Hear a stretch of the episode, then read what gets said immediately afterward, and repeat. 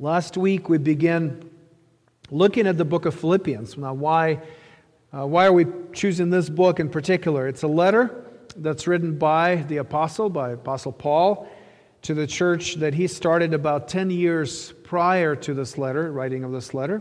Church he loved deeply, a church that was a faithful supporter of his ministry, but now that he feels separated from, he's under house arrest, probably in Rome and he is writing a letter full of emotion, full of joy, full of longing to be with them. Something we identified during this time, wanting to be with people and not able to be with them face to face. And the theme of this letter is joy, which seems quite a relevant topic for us to consider during this pandemic. If Paul could rejoice in prison, perhaps we too can learn to rejoice in this crisis. So that's why the book of Philippians. Last Sunday we looked at Paul's greeting and now we will focus on the prayer, the kind of the introductory prayer that follows, prayer that hits on a lot of the themes to be developed later in the book. So before we do that, let's affirm together our confidence in God's word. Before I read the passage, we'll affirm our confidence in God's word by reciting together what, as we always do on, on Sundays. Let's say it together. All flesh is like grass, in all its glory, like the flower of grass. The grass withers and the flower falls, but the word of the Lord remains forever. Let me read Philippians chapter 1, verses 3 through 11. If you want to follow along, I will be using the ESV, English Standard Version, is what we use here at church, but of course you can follow along in any translation that you like. Lots of good translations out there. So let me read Philippians 1, verses 3 and following. This is Paul speaking. I thank my God in all my remembrance of you. Always, in every prayer of mine for you, I'll make in my for you all, making my prayer with joy. Because of your partnership in the gospel from the first day until now. And I am sure of this, that he who began a good work in you will bring it to completion at the day of Jesus Christ. It is right for me to feel this way about you all, because I hold you in my heart. For you are all partakers with me of grace, both in my imprisonment and in the defense and confirmation of the gospel. For God is my witness, how I yearn for you all with the affection of Christ Jesus. And it is my prayer that your love may abound more and more with knowledge and all discernment, so that you may approve what is excellent and so be pure and blameless for the day of Christ, filled with the fruit of righteousness that comes through Jesus Christ to the glory and praise of God.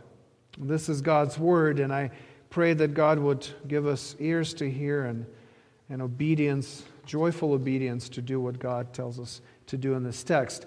If I were to summarize this passage in one sentence, it would be the following that Paul rejoices in prayer, he rejoices in God's good work in and through the Philippian believers. Paul is rejoicing what God has already done in them and what he is yet to do in this church at Philippi.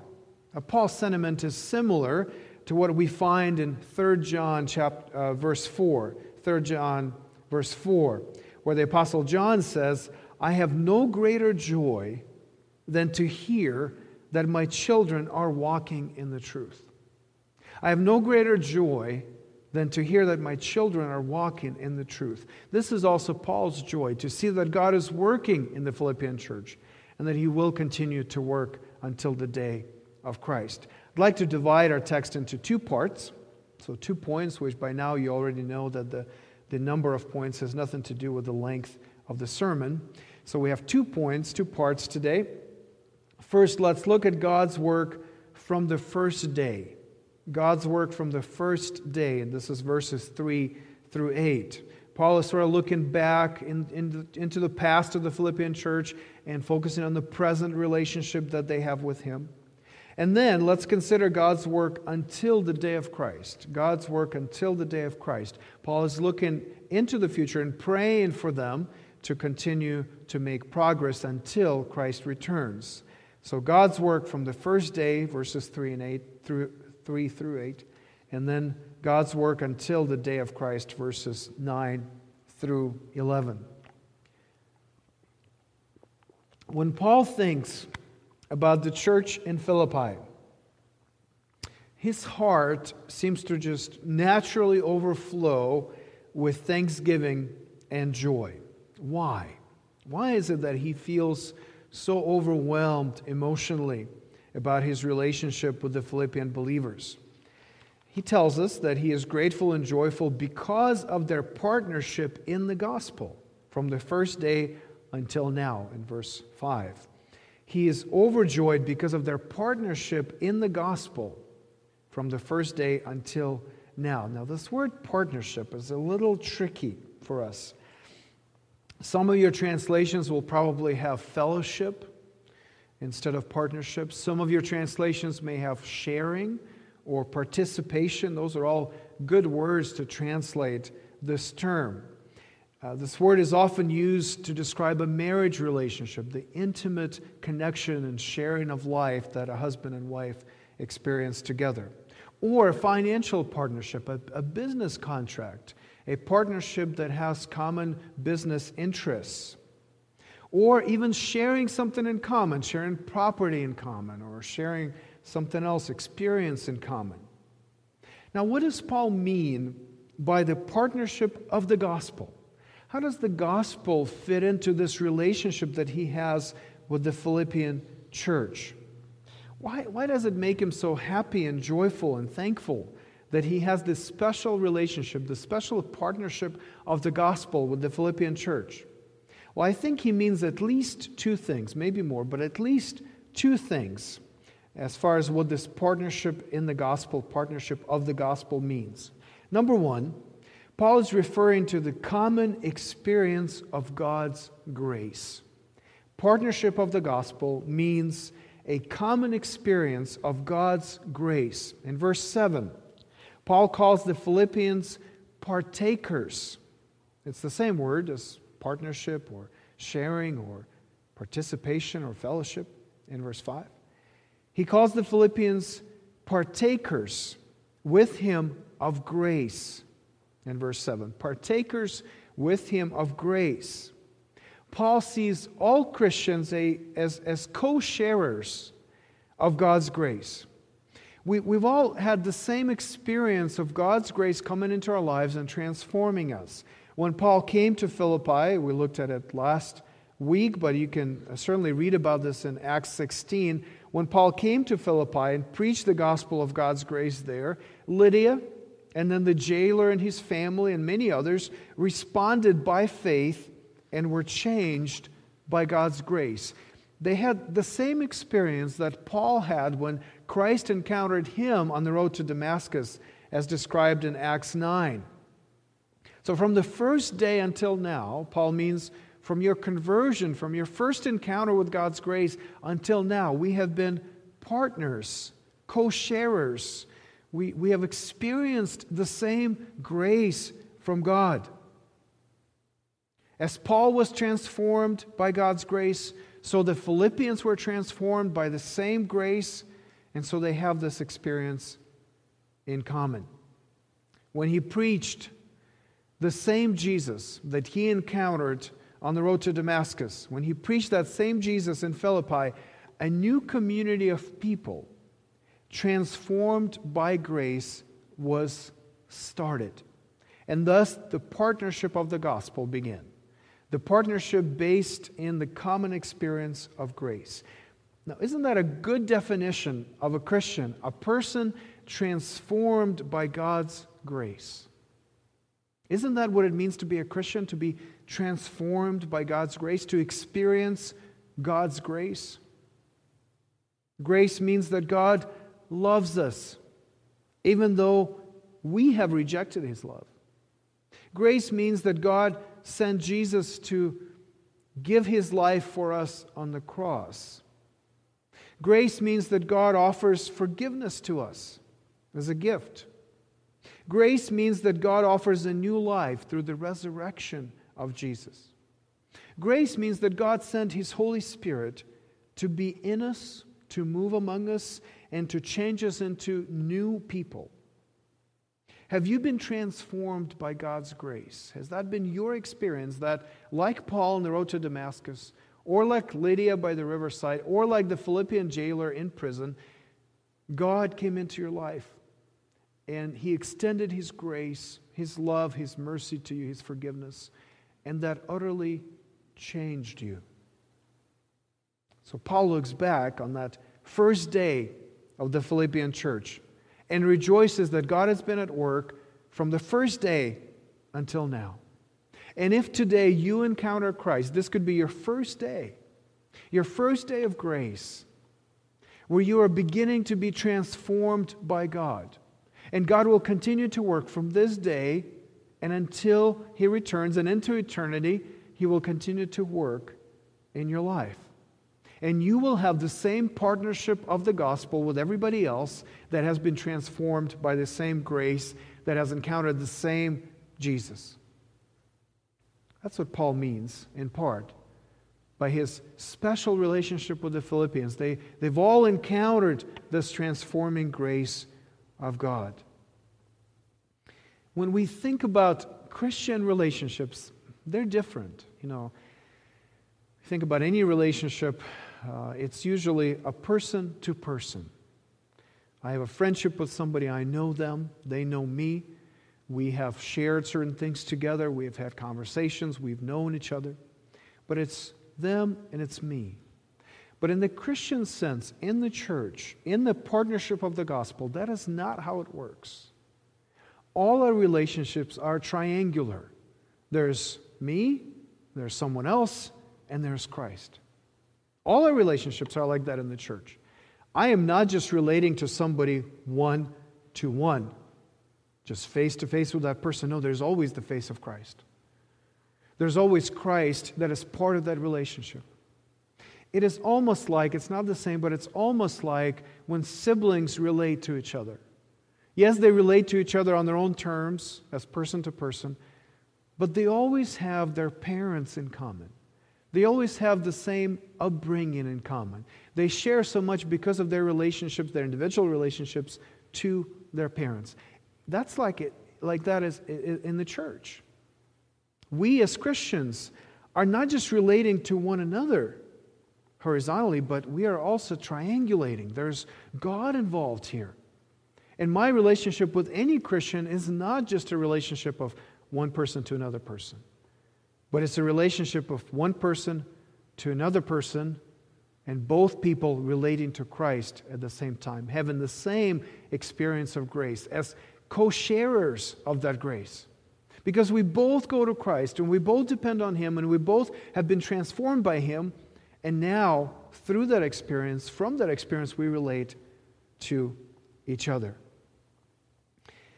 Let me read a, a, quote from Anne Lamott who describes grace. I've used this quote before and I like it quite a bit because it gives us the description of grace, what it is, but it also gives us the effects of grace on a community of people. So listen to what Anne Lamott says. She says, Grace is unearned love, the love that goes before, that greets us on the way.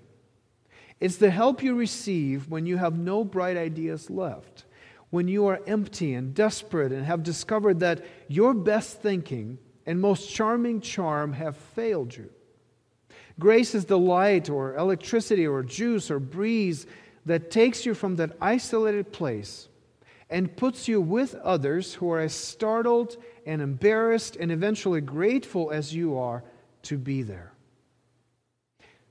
This is what the church is a group of people startled by grace, somewhat embarrassed that God chose us, and ultimately grateful to be there with others who have experienced the same grace. That's church. That's Christian fellowship. That's Christian partnership. That's Christian relationships. We've all been pulled out. We've all been freed. We've all been found by God and favored by Him, unimaginably favored by Him, not based on what we have done. Quite opposite from that, in spite of what we do. And God pulls us out And then he just throws us in together into the church. And here we are. Every person transformed by grace. Every person a co sharer of grace with others. Yes, a little embarrassed that we're here. Still trying to figure out how it is that God got me, that He found me, that He changed me, that He was so gracious to me that I belong here in this company of people, in this community. 1 John 3, verse 1, I think describes it really well. 1 John 3, verse 1. See what kind, what kind of love the Father has given to us. Some of your translations would say, Behold, behold the manner of love. There's, there's wonder here, surprise. See the kind of love that God has for us. See the kind of grace that God has for us in Christ. That we should be called children of God. That He would take us into His family. And then John finishes this verse by saying, And so we are. Look, see the kind of love the Father has given to us, that we should be called children of God, and so we are. There's, there's an acceptance of grace in this verse. We marvel at what God has done, but then we say, and here we are. Here we are. And so we are loved by God, undeserved. And so that common experience of wonder at God's grace, transformation by His grace, encounter with Christ, relationship with Him, that's what binds us together. That's why Paul is so affectionate towards the Philippian church, is because he is affectionate towards Christ. And with the affection of Jesus Christ himself, he is loving this church. He is loving the people because they have a common experience of Christ. Now, that's, I think, one thing that he means by the partnership of the gospel. The second thing he means is the common commitment to the proclamation of the gospel. Not just the common experience of the gospel, but the common commitment to the proclamation of the gospel. The Philippian congregation was one of Paul's most faithful supporters. They kept up with him in all his travels and troubles and provided for his ministry financially. In fact, this letter, the letter to the Philippians, is a response to the gift that the Philippian church sent with, with one of their people, Epaphroditus, went and brought the gift to Paul, who was in prison, to sustain him. And so Paul writes a thank you letter that we know is the letter to the Philippians. You can think of it as a missionary update, missionary support letter in many ways. Paul is writing that to thank them for their gift for their partnership of the gospel, their commitment to the proclamation of the gospel. Now, many people turned away from Paul when he was in prison. This was a shameful thing. How can it be that a, a successful person would be accused of something, would be put in prison? And yet, the Philippian church knew that even in prison, maybe especially in prison, Paul will continue to proclaim the gospel. And Paul does. Every time he's chained to a Roman guard, he gets a chance to share the gospel. Later, we'll, we'll read about Paul's influence in Caesar's household because he had appealed to Caesar. He's, he's brought to Rome. The reason he's in Rome is to appear before Caesar. And so he has unique access to the palace, to the guards, to the staff there, maybe even to some of the royal family. He gets a chance to proclaim the gospel even there. The Philippians understand that. They know this is an opportunity, and so they continue their support of Paul's ministry even when he is in prison. And so Paul thanks them for that and rejoices that they are connected by this common cause, by this common purpose of extending God's kingdom, proclaiming Christ crucified and risen to more and more people, even in Rome, even in the imperial palace that common cause made their already strong relationship even stronger. Now, as a pastor, I've had the privilege of conducting several funerals at Jefferson Barracks. And I have shared with you before how moving a military funeral is. And I'm sure many of you have experienced that yourself. I think part of that, part of the reason why it's so moving and, and it's, it's emotional, is of the, because of the bond that is so obvious among all those who served in the military, and especially during wartime. There's just an evident connection there between all the people, different families, and people that don't even know each other really, but they're connected to one another by this common experience, yes, but the common purpose, the common cause.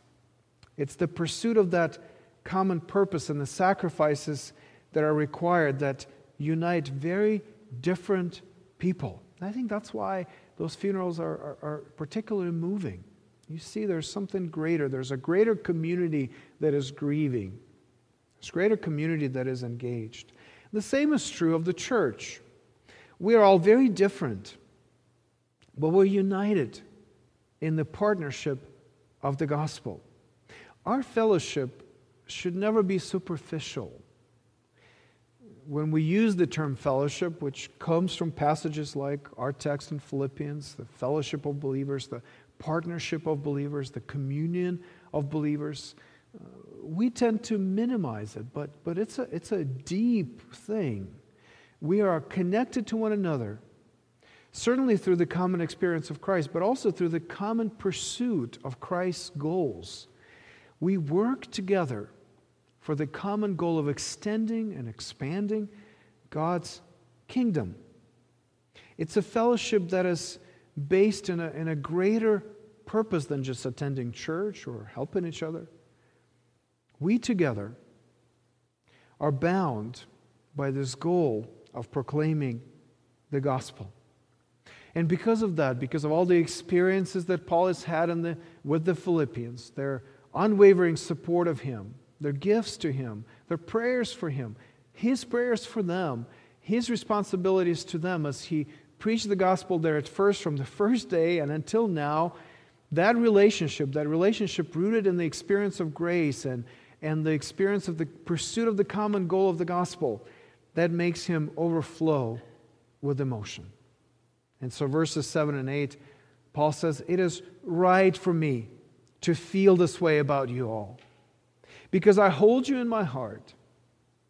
For you are all partakers with me of grace, both in my imprisonment and in the defense and confirmation of the gospel. For God is my witness, how I yearn for you all with the affection of Christ Jesus. This relationship is special.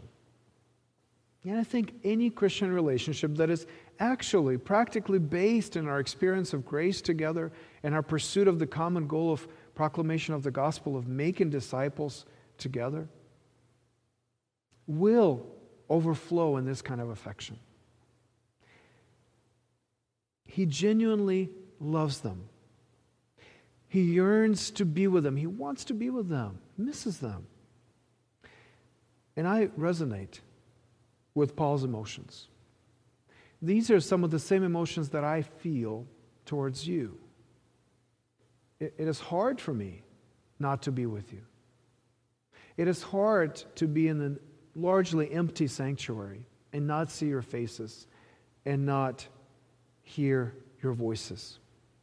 I too, with Paul, can say that I yearned for you with the affection of Christ Jesus because our relationship is not just my relationship with you, but it's my relationship with you and Christ.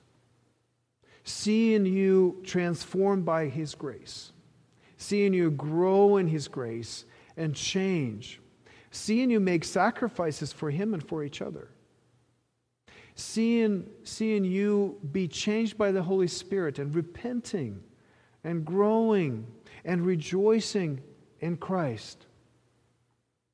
That is a moving experience.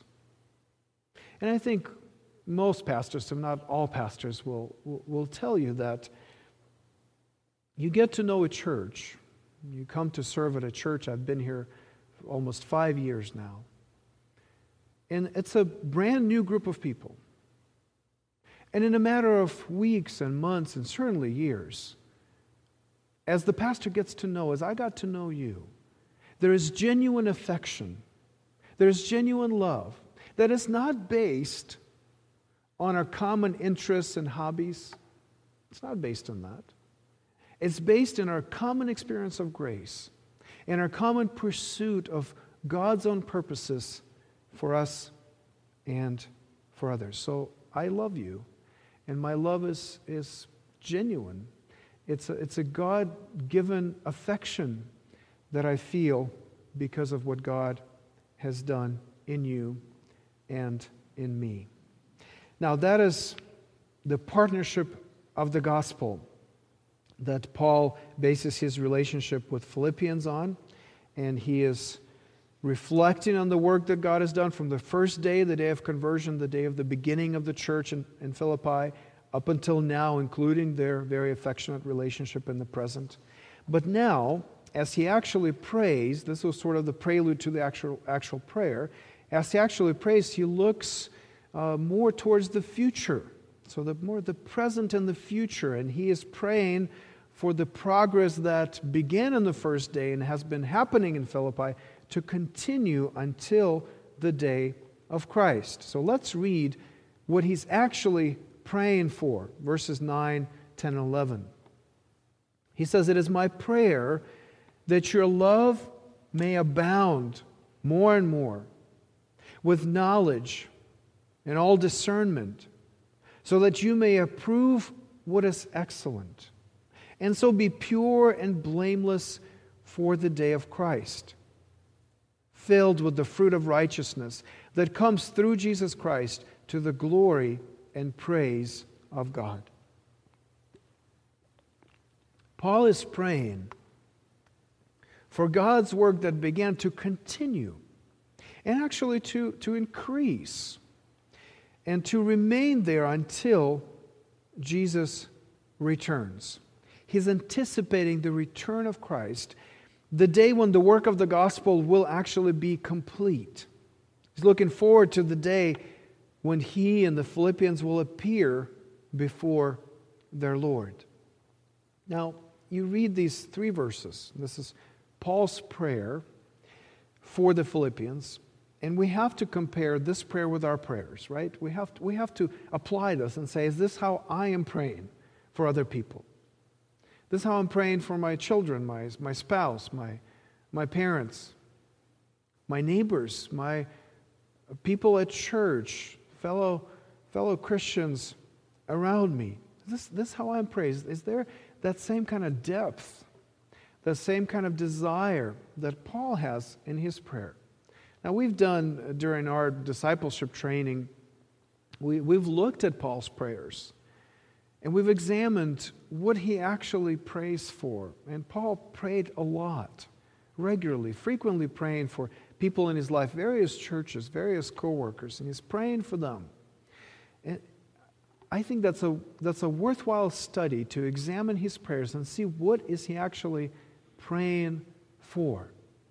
And how do our prayers correlate to his prayers? So many of our prayers are consumed with present troubles. And we are right to bring to our Lord all sorts of cares, big and small, that's appropriate. He wants to hear whatever is going on in our lives. He cares about every little thing that's happening in your life. But the question is are we also praying in light of the return of Christ, in preparation for the return of Christ? Now, Paul is actually praying for the church in Philippi to be prepared for Christ's return. He's praying for God's ongoing work in the Philippians until the day of Christ. He, he has the day of Christ in his sights when he is praying. He's praying that they would keep making progress until that day.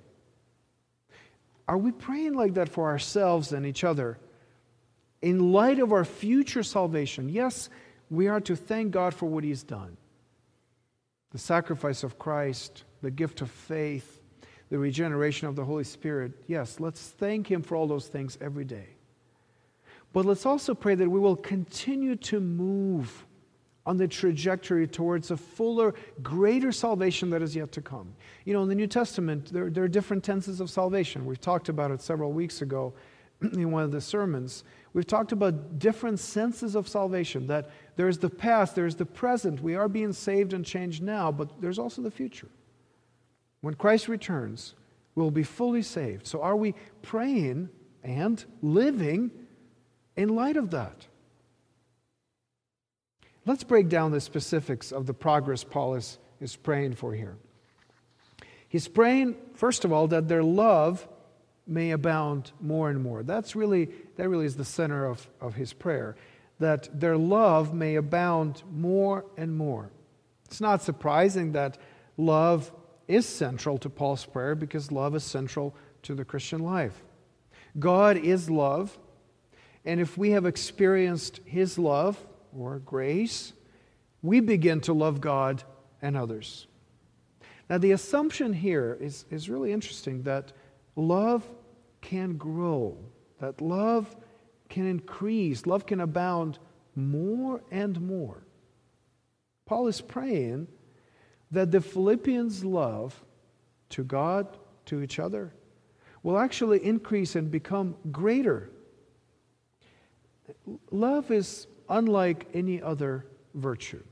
Now, let me quote from Robert Barron, as I think he's a Catholic thinker. he reflects on the difference of love from other virtues. Now, listen to him. Unlike the other virtues, both natural and theological, love has no limit. Justice, limitlessly expressed, excludes all mercy. Too much temperance becomes a fussy Puritanism. Exaggerated courage is rashness. Unlimited faith is credulity. Infinite hope devolves into presumption. But there can never be too much love. There's never a time when love is inappropriate. For love is what God is. And love constitutes the very life of heaven. Mind you, in heaven there's no need for faith, and hope fades away. But in that supremely holy place, love remains in all of its infinite intensity and radicality. What he's saying is incredibly insightful. Other virtues reach their limit they have to be balanced with other things. But love, true love, real love, the love the way that God loves, it can just increase more and more, abound more and more. There's no limits, there's no boundaries of that. There's never a time when it's inappropriate to love. We always love, love in the appropriate way, but we always love. And in eternity, we will continue to love and increase in our love for God and others. So Paul is praying for that love to abound more and more, but how? How does love abound more and more? Through knowledge and discernment. Through knowledge and all discernment. Loving God is rooted in knowing God. Loving others is rooted in knowing others. If someone declares that they love God, but they do not read their Bible or they don't pray in order to know God better, how much do they really love Him? If someone declares that they love God's people, but they're not involved in a very specific local gathering of God's people, the church, how much do they really love them? It's easy to say in the abstract, I love God, or I love people. But it's very different when we know God and we love Him, when we know people and we love them. That's practical, that's real. One of the traits of love is relational curiosity. We continue to want to learn about the object of our love. So, with God, that plays out right now in our lives through reading His book, because it's His book to us to reveal Himself. And so, if I love Him, I want to know Him more. I want my love to abound more and more towards Him. And so, I spend time with His book. I'm listening to His voice. I go to Him in prayer not just to tell him my needs, to, for him to know me, but for me to know him. I listen in prayer. I talk with Him. Every Christian that loves God spends time with Him to know Him. And if I say I love people, I spend time with them. I have to. How can I claim that I love somebody whom I don't really know? And so, for the church to be filled with love, it has to be filled with relationships, it has to be filled with time spent together. Now, that's knowledge. And our love abounds more and more through knowledge, but also through discernment. Discernment has to do with moral insight. If knowledge is more relational, I'm learning things about others. Discernment has to do with moral choices. Paul is praying for the Philippians' love to increase through moral decisions, or we can say obedience to, to God's will. Jesus said in a familiar verse to most of us in John 14, verse 15, and also in many other places If you love me, you will keep my commandments. If you love me, you will keep my commandments. So to love God means to obey him, means to make moral choices, to consider something wrong and something right, to consider something worth doing and something not worth doing. And so all discernment comes from God, and it actually makes us love Him more. Does your life, your everyday decisions, how you spend your time, how you spend your money, what kind of relationships you invest in, does your life show your love for God and others through knowledge and all discernment? But Paul is not simply concerned with the right choices, he's praying for the Philippians to make the best choices, so that you may approve what is excellent. So that you may approve what is excellent, not approve what is acceptable, not hit the minimum requirement, not the pretty good, but the excellent. Now we're getting into the category of wisdom. So it's knowledge, relational knowledge, obedience, discernment, and now wisdom. Legalism is making sure you do the right things and avoid the wrong things. But the Christian life, life in the Spirit, is doing the best things, choosing between the good and the better. Are you living like that? praying that the Holy Spirit would give you all discernment and would give you not just discernment between good and, and, and evil, but between good and better and best. So as you live your life, you rely on the wisdom of God to guide your decisions and to do things that are even better than things you would normally do. And then finally, the last kind of explanation of how this love can grow and how we can prepare for the day of Christ. Uh, talks about being presented pure and blameless for the day of Christ. So, this increasing love, undergirded by knowledge, obedience, and wisdom, is what actually shapes us into people who are going to be presented as pure and blameless for the day of Christ. I do think Paul is praying for practical holiness here. These are people transformed by grace, not just people who have accepted certain ideas, but they've been transformed by that grace. And so the fruit of righteousness is the evidence of that transformation. We have borne fruit in our lives that shows that we have been transformed by grace. These are the results of our participation in God's own life. And Paul envisions that as we are presented before Christ on that last day when he returns, that our fruit will be examined. Our fruit will be perhaps marveled at. Our fruit would be acknowledged as God's work in us. Now, my grandfather grew up in the city and lived all his life in a city apartment. But in his retirement years, um, he and my grandma moved to the country and, and learned how to garden. I still remember uh, visiting with them in the village and my grandpa's utter joy at seeing the plants he planted and nurtured and cultivated and protected, seeing them bear fruit. He would come into the house holding a giant strawberry and say, Look at that, just in complete amazement that something that he did, something he planted as a seed, now bore fruit like that. Just this amazing strawberry. Look how big it is, he would say. Just kind of, he was the kind of gregarious person that would just come into the room and just interrupt everybody because he had something important to share.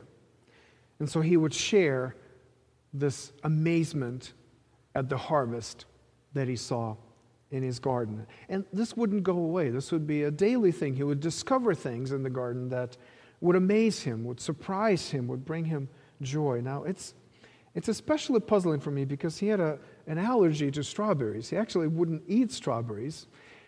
But that whole process of, of doing something and seeing it bear fruit brought him enough joy even without having tasted that strawberry. Simply excited to see the fruit of his work. I think Paul has something similar in mind here. He envisions the Philippian believers appearing before Christ on that day, on that last day, bearing the fruit of righteousness, the fruit of practical holiness in their lives. And Christ will say, Look at them. Look at how much love has abounded in their lives. Look at their knowledge. Look at their obedience to my commands. Look at their wisdom, how they were able to discern good from better and best. Because you see, even our love and our knowledge and our obedience and our wisdom are not ultimately our accomplishments. Not really. It's the work of the gardener. And as Paul says, it is the fruit of righteousness that comes through Jesus Christ to the glory and praise of God. God does it, and he receives glory from it on that last day. Now, let me finish by quoting from verse 6. And if you're reading through the book of Philippians, you will encounter many verses that you hear quoted, many verses that Christians have memorized and, and have casually thrown around. This is a book full of these, these brief sayings that we all know. One of them is found in verse 6. Paul says, I am sure of this, that he who began a good work in you will bring it to completion at the day of Jesus Christ. He who began a good work in you will bring it to completion at the day of Jesus Christ. If you are in Christ, if He began His good work in you, you can be sure that He will finish it, that He will bear fruit in your life. And on that day, you will stand before Him rejoicing that He loves you, that He knows you, that He has changed you, all by grace C.S. Lewis describes that day in his great sermon, The Weight of Glory. In the end, that face, which is the delight or the terror of the universe, must be turned upon each of us, either with one expression or with the other, either conferring glory inexpressible or inflicting shame that can never be cured or disguised. It is written that we shall stand before him shall appear, shall be inspected. The promise of glory is the promise almost incredible and only possible by the work of Christ that some of us, that any of us who really chooses, shall actually survive that examination, shall find approval, shall please God.